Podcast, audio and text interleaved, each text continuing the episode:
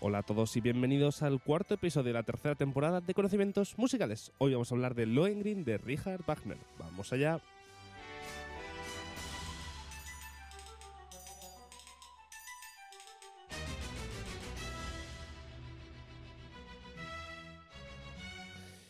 Y como siempre decimos, lo primero es lo primero, así que vamos a dar una calurosísima bienvenida al Catarrochi, ganador de técnica de batuta, Pau Hernández de Santa María. Bienvenido un lunes más. Muchas gracias, David.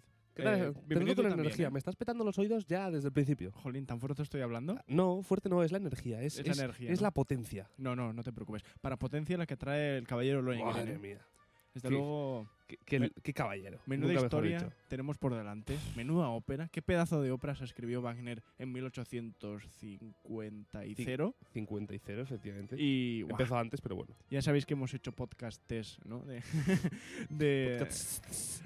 podcasts de, del holandés, de todas las óperas de Wagner hasta Lohengrin y de algunas de Verdi. Y hoy nos toca, pues eso, hablar de Lohengrin. Efectivamente, yo he estado peleando en mi cabeza mentalmente a ver si era Lohengrin o Tannhäuser, pero bueno, Pau me ha insistido mucho en que efectivamente Tannhäuser ya lo habíamos hecho. Yo tengo ese problema que muchas veces se me olvidan eh, pues la- las cosas que vamos haciendo. Así que, si te parece bien que a esto le quedan 20 segundos, vamos a escuchar el principio de Lohengrin, el preludio al primer acto de una versión de la Filarmónica de Viena con Claudio Abado. Así que, en cuanto acabe, le damos paso. Gracias, Pau.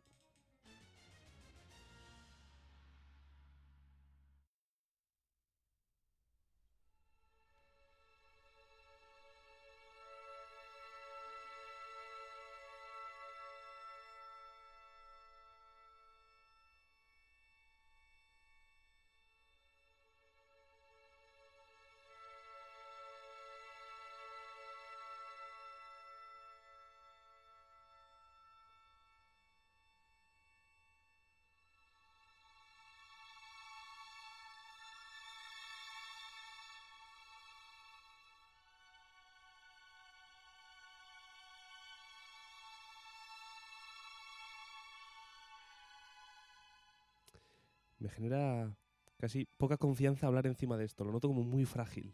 No sé si Mm. me explico. O sea, siento que tengo que hablar como con cuidado. Porque algo muy místico se está creando. Efectivamente. Vamos a hacer un poquito de SMR. No, no hace falta. Vale. Vamos a hablar de Lohengrin, porque es verdad que empieza con esta em, como mm, escena Onírica, mística, incluso, ¿no? sí, sí, un poquito onírica, pero es una ópera muy brillante eh, a Mm. nivel a nivel literalmente de, de brillo y de grandeza, eh, con mogollón de escenas enormes y muchos y fuertes contrastes, como en Tannhäuser. Eh, en esta esta vez, vamos, Wagner juxtapone dos mundos muy diferentes que iremos hablando a lo largo del podcast. Son, por un lado, la pureza de los caballeros del Grial y por el otro, el oscuro mundo de los, de los magos paganos. Como es habitual, Wagner escribió él mismo el argumento y el libreto, y se dice que pudo tomar muchos temas de la ópera de diversas leyendas medievales, aunque ya en la narración de Tannhäuser se cita la saga de Lohengrin, lo que nos hace ver que claramente ya tenía todo en esa cabecita prodigiosa que tenía el compositor alemán. En las tan productivas semanas de balneario de Mierenband de 1845, donde también desarrolló sus ideas para Tannhäuser y Meistersinger, leyó Parzival de Essenbach y desarrolló la historia de Lohengrin, el hijo del caballero del Grial. Y ya que en lo escrito por Essenbach no estaba bien estructurada y narrada la historia, el hecho de que Lohengrin se convirtiera en una narración coherente y apasionante se debe completamente a Wagner, que soldó las distintas sagas y fragmentos con su idea y desarrollo y desarrolló retratos de personas con profundidad psicológica.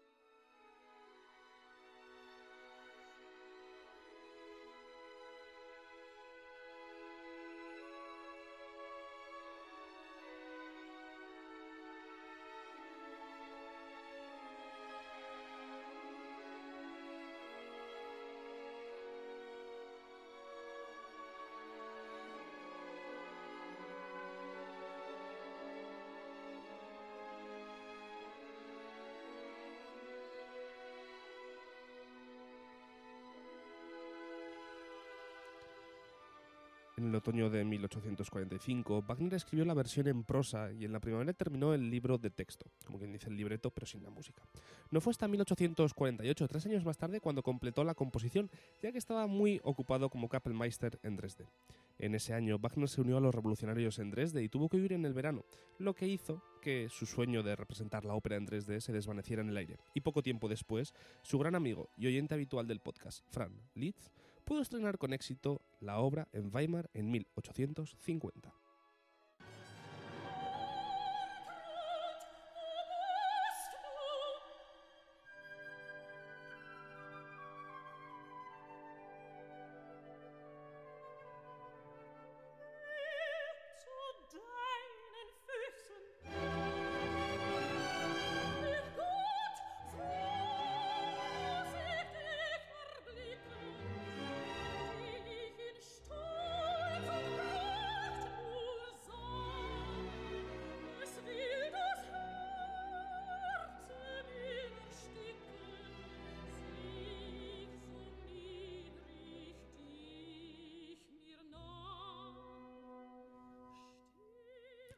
Dos cosas antes de, de hablar del argumento.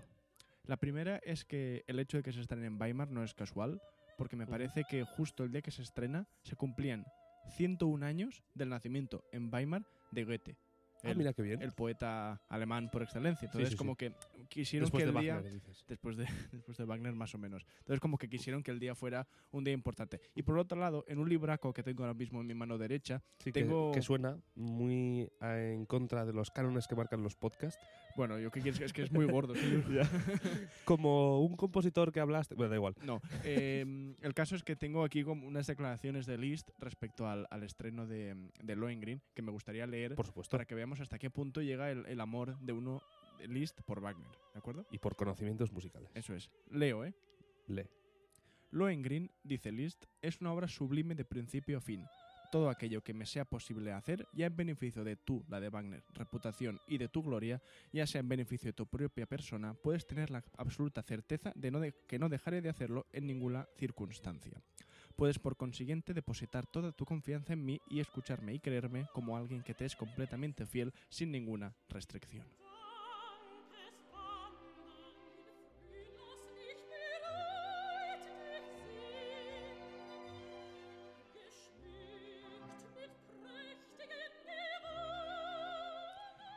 Dicho esto, que, todo el mundo sepa, que si no lo saben ya, que la hija de Liszt estuvo liada con Wagner. Sí, Todo se ha dicho efectivamente, que son tan amigos y todo esto, y además, pues se da caso de que, que acabaron siendo familia política. sí. Ujú.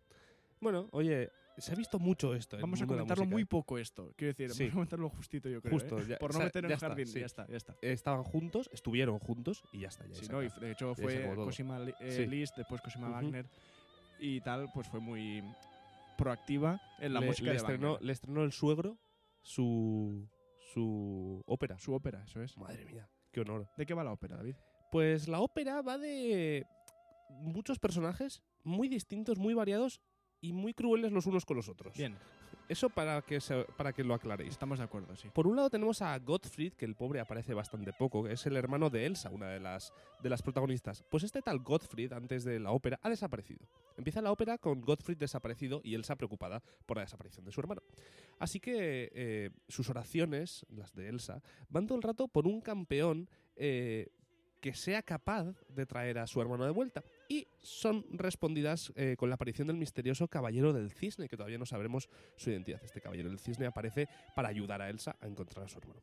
Pero el malvado Hotel Ramund y su esposa hechicera Ortrud convencen a Elsa para que pregunte el nombre del caballero. Una pregunta que le obligará a abandonarla. Hay que mencionar que cuando este Caballero del Cisne llega, dice que ayudará a Elsa sin ningún problema, sin ninguna eh, condición, salvo que nunca pregunte su nombre o quién es. Y que se casen. Y que se casen. Esto es importante también, que perdón, sí. eh, aparece el caballero y dice que quiere casarse con Elsa a cambio de que ella no le pregunte ni su nombre ni Ujú. su origen, como decías. También es un poco eh, first dates esto. o Sí, sea, efectivamente. casados a primera vista. sí, sí, sí.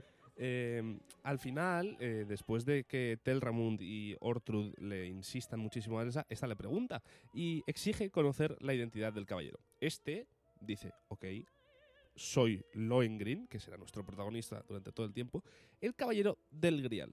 Ahora el problema viene, es que cuando conoce su nombre ya no puede quedarse con Elsa, pero por otro lado Gottfried regresa.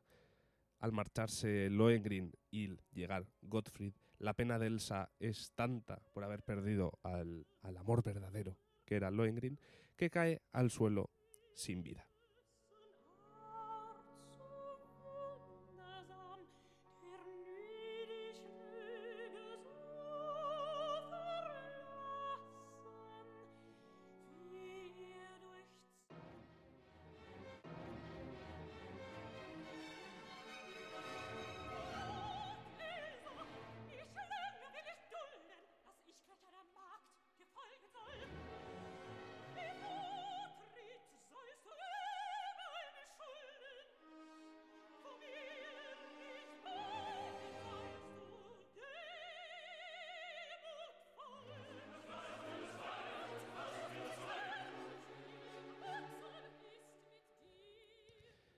Antes de continuar con pues lo que es la propia ópera en sí a niveles técnicos, vamos a hablar un poquito de lo que se conoce en, en esta ópera, en Lohengrin, como la cuestión prohibida, que es la interpretación de la obra.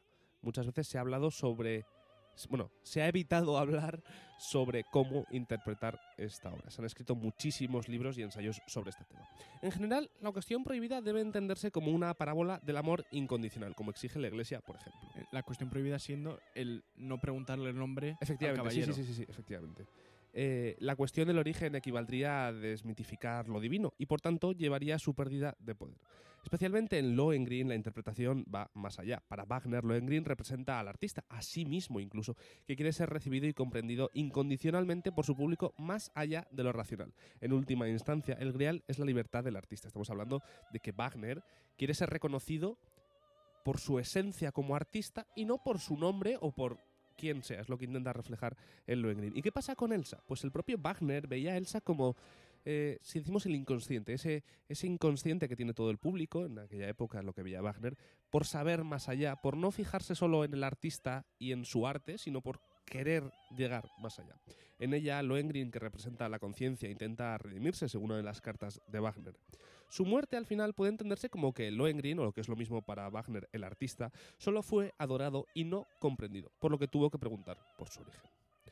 Eh, vemos en, en la ópera eh, que parece ser que Friedrich von Terlamund es el, el enemigo directo de, de Lohengrin, pero no es porque así. de hecho, perdona, porque de hecho tienen un duelo Sí, a espada sí, y sí, tal. sí, o sea, Pero, pero no es así, ya que detrás de ese Telramund está Ortrud, su hechicera, su mujer hechicera. eso es. Es que es- siempre están ahí dando cizaña la- las mujeres a los pobres.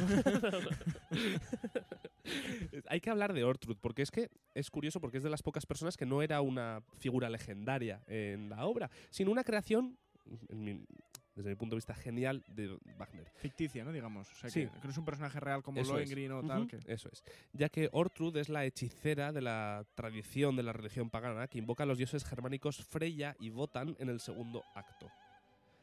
Esta ópera se convierte casi en una batalla entre el reino de Dios, es decir, el amor incondicional, y el paganismo representado en este caso por el poder mágico. Si también analizamos a Ortrud, eh, Ortrud a un nivel más profundo, podemos entenderla como la reacción que se opone al artista revolucionario, es decir, Lohengrin, o en el caso real, real eh, en el mundo, Wagner. Al final ambos fracasan, el artista porque no recibe el reconocimiento y el reaccionario porque la historia no lo justifica. El artista, sin embargo, crea un espacio para lo nuevo y es redimido por él. En este caso hablamos, por supuesto, de Gottfried.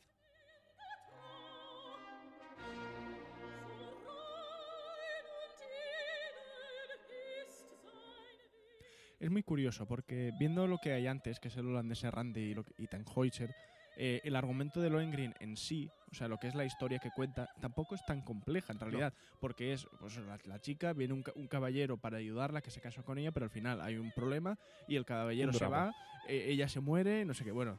Pero, bueno, vuelve el hermano. pero tal. comparado con lo que era Tannhäuser y, y el holandés errante, que era una historia como más enrevesada Ujú. eh, en lo que respecta a la trama, es únicamente, pues eso, podría parecer que Lohengrin es más sencilla. Pero, sin embargo, me gusta porque esconde todas este tipo de cosas y esta simbología de alguna manera que se relaciona mucho con la vida del propio Wagner, que lógicamente ya dijimos en otra ocasión que se identificaba con Tannhäuser Ujú. y, y con el protagonista del holandés errante. Es lo bueno que tiene escribir tus propios libretos. Sí, Que te puedes meter a ti ahí eso es. directamente. Y, y tampoco es tan habitual. O sea, si, si Wagner es un genio eh, por muchas otras cosas, eh, también es por, por, por eso, por saber in- inducir a su- sus obras de, de un pedazo de su alma, por decirlo así, y contar cosas que le interesan a él, problemas de su día a día del Ujú. siglo XIX, con una leyenda medieval del siglo X. ¿Sabes Es un poco lo que decir? hablábamos eh, hace un par de programas con Britten, ¿no? Un poquito ese meter ahí en los, Sí, en los verdad, líderes sí. estos en las canciones. Pues no un poquito lo mismo, pero bueno, hace más tiempo y de una manera muchísimo más útil. Y sí, mucho más claro, muy, muy poética, claro, ¿no? Todo claro. y esto. La otra era muy, muy directa. Lo único Sí. que no lo entendían porque estaba en otro idioma, pero eso era, Eso eso era todo. ¿Cómo se nota que me escuchas en Por las secciones, supuesto, eh? por supuesto. en Lohengrin, eh, Wagner utilizó lo que ya se veía venir con anterioridad en su obra, que son los leitmotivs. Pero estos difieren considerablemente, considerablemente de los posteriores leitmotivs del anillo. Qué ganas. Qué ganas de llegar ahí. Lo que pasa que ahí tenemos un jaleo. Puf, cuando entremos ahí. Ya veremos. En Lohengrin los motivos son más largos. Son casi temas independientemente más que motivos. Y no se entrelazan y desarrollan tan artísticamente como en sus últimas obras. Dos de los motivos principales, el motivo del Grial y el motivo de Lohengrin, se introducen en la sección de la narración del sueño de Elsa. Otros dos motivos importantes son, por ejemplo, el motivo de la pregunta y el motivo de Ortrud. Si os parece bien, si te parece bien, Pau, eh, quiero, escuchar el motivo de Ortrud y después el motivo de la pregunta, porque ambos dos tienen relación entre sí y en cuanto escuchemos el motivo de Ortrud y el de la pregunta, pasaremos a explicar qué tiene de especial este motivo de Ortrud y por qué se sabe que Ortrud y Lohengrin eran enemigos y no el marido de Ortrud y Lohengrin. Pues deja que pase el pianista. Así que, por favor, si, si- quiere usted ir pasando y sentarse ahí Por al favor, fondo del piano, Señor Barenboim, si quiere pasar... que toque el piano, por el favor. motivo de Ortrud es este.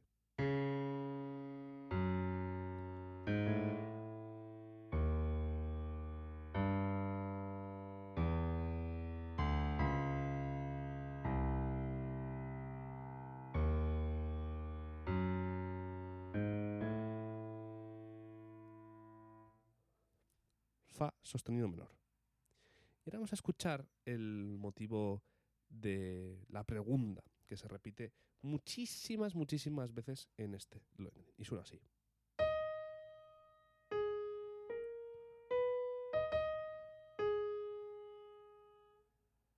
Sí que es una pregunta, la verdad. O sea, sí, sí. si te dicen pregunta-respuesta, efectivamente el segundo suena mucho más a pregunta que a respuesta.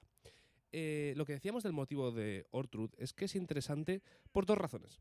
Por uno, por un lado, está escrito en fa sostenido menor, como ya hemos dicho, es decir, como relativo menor opuesto al motivo del grial en que está en la mayor.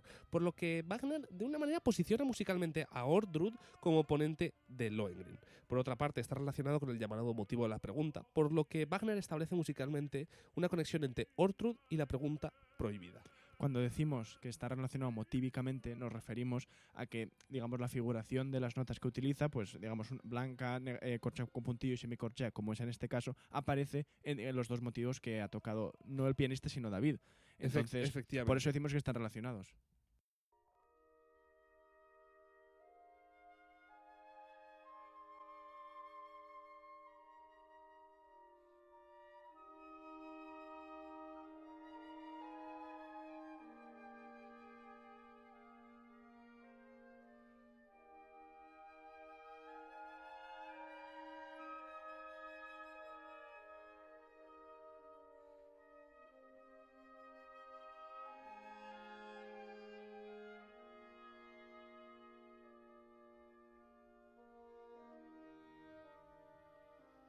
En ocasiones a Lohengrin se le conoce o se le llama como la última ópera romántica de Wagner.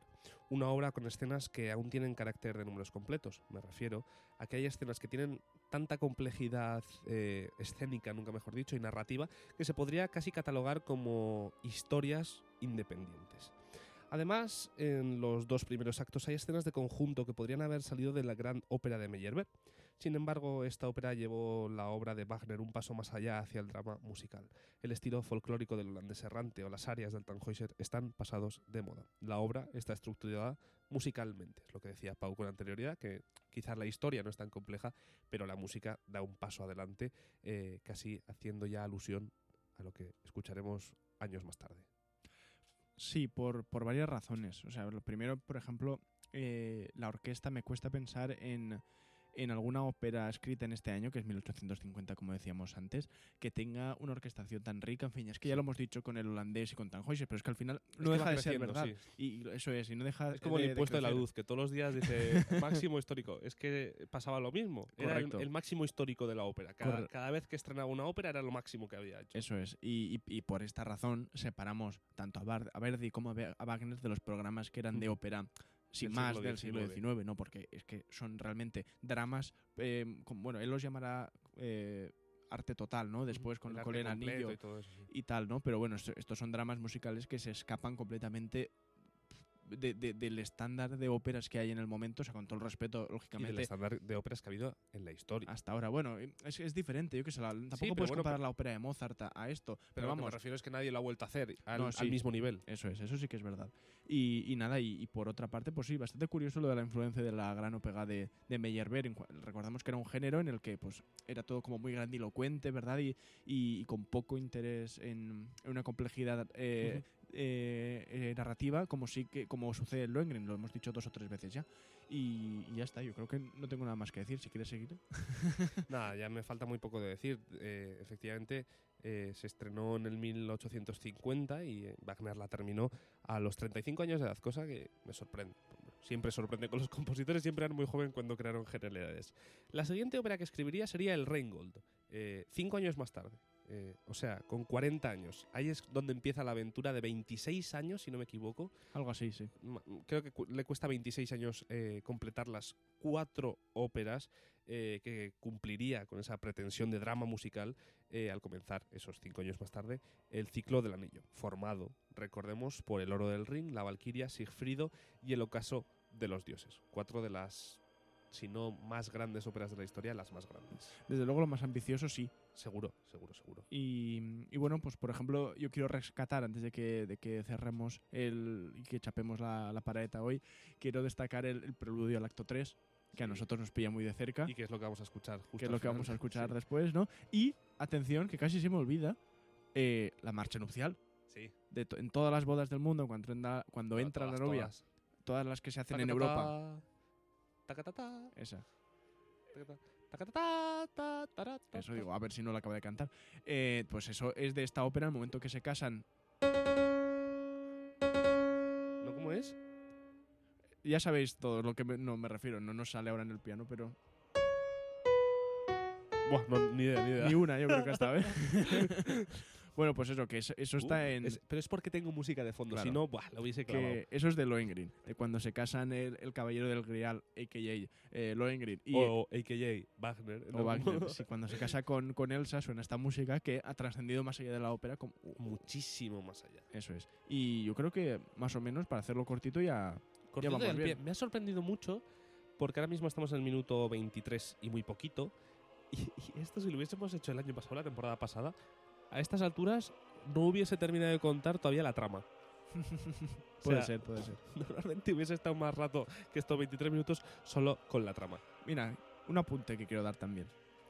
En, en la ópera, o sea, el hermano este que está desaparecido y que llega al final y tal, Got- Gottfried. o está, Gottfried. creo que si no me equivoco, corrígeme David si me equivoco, pero está, está encantado por, por la hechicera pagana Sí. y lo ha convertido en un cisne. Ujú. Entonces me hace gracia pensar que no sé si cuando la, la hacen tienen que tener a un pobre animalico ahí, porque creo cuando... Cu- Como cual, cual mago, ¿eh? Ahí Sí. con la paloma escondida. Porque cuando, de hecho, cuando llega el caballero Lohengrin, llega arrastrado por un barco, eh, arrastrado por cisnes. Entonces no sé si, la- porque no lo he visto Se nunca, le llama el caballero del cisne. por eso lo llaman el caballero del cisne, efectivamente. Y uno de los cisnes, la casualidad, que es el hermano perdido de, de Elsa, ¿no? Y, y no sé si cuando hacen la, la, la ópera que la representan en un teatro tienen que tener un escuadrón de cisnes ahí preparado porque no ¿Te sé. imaginas que tienen un montón de cisnes y a uno le ponen un sombrerito? Sí, claro. un- Fijaos en ese, ¿no? Como este, ojo, ojo, este. Sí, sí. O uno negro, tipo el patito feo. Eso. Y sí, y eso es lo que sucede al final. El, el pobre cisne está todo el rato, es que es de estas cosas fantásticas, ¿eh? Sí. Que está todo el rato ahí, Y el y hermano, nadie lo y sabía. nadie lo sabe hasta el final. Claro, la reencarnación. Sí, como sí. Si, si tu abuela se muere y se reencarna una mosca. No la tuya, Pau. No, no, por Dios, la mía no. Oyentes habituales, las dos del podcast, un saludo desde aquí. Sí, un saludo a las dos, es Sí, verdad. Por supuesto. Y bueno, eh, da igual. Un saludo a, a tus dos abuelas. Otro día se lo daré yo a mi abuelo. Muy bien. Y con esto y Vamos un bizcocho el preludio ese, ¿no? hasta el miércoles a las 8, Ujú. que estrenamos una cosa rara volumen 3, 4, 3, Cuatro. 4, 4, sí, ¿ya? ¿4? Buf, Sí, sí. 4. Eh, eh, sin nada más que deciros, más que nos visitéis en nuestra página web conocimientosmusicales.com y ahí tendréis los links a todas nuestras demás redes sociales o en Instagram, que también en nuestro perfil tenéis un link a todo. Y que si. Mira, de hecho está sonando ahí. Dale, dale.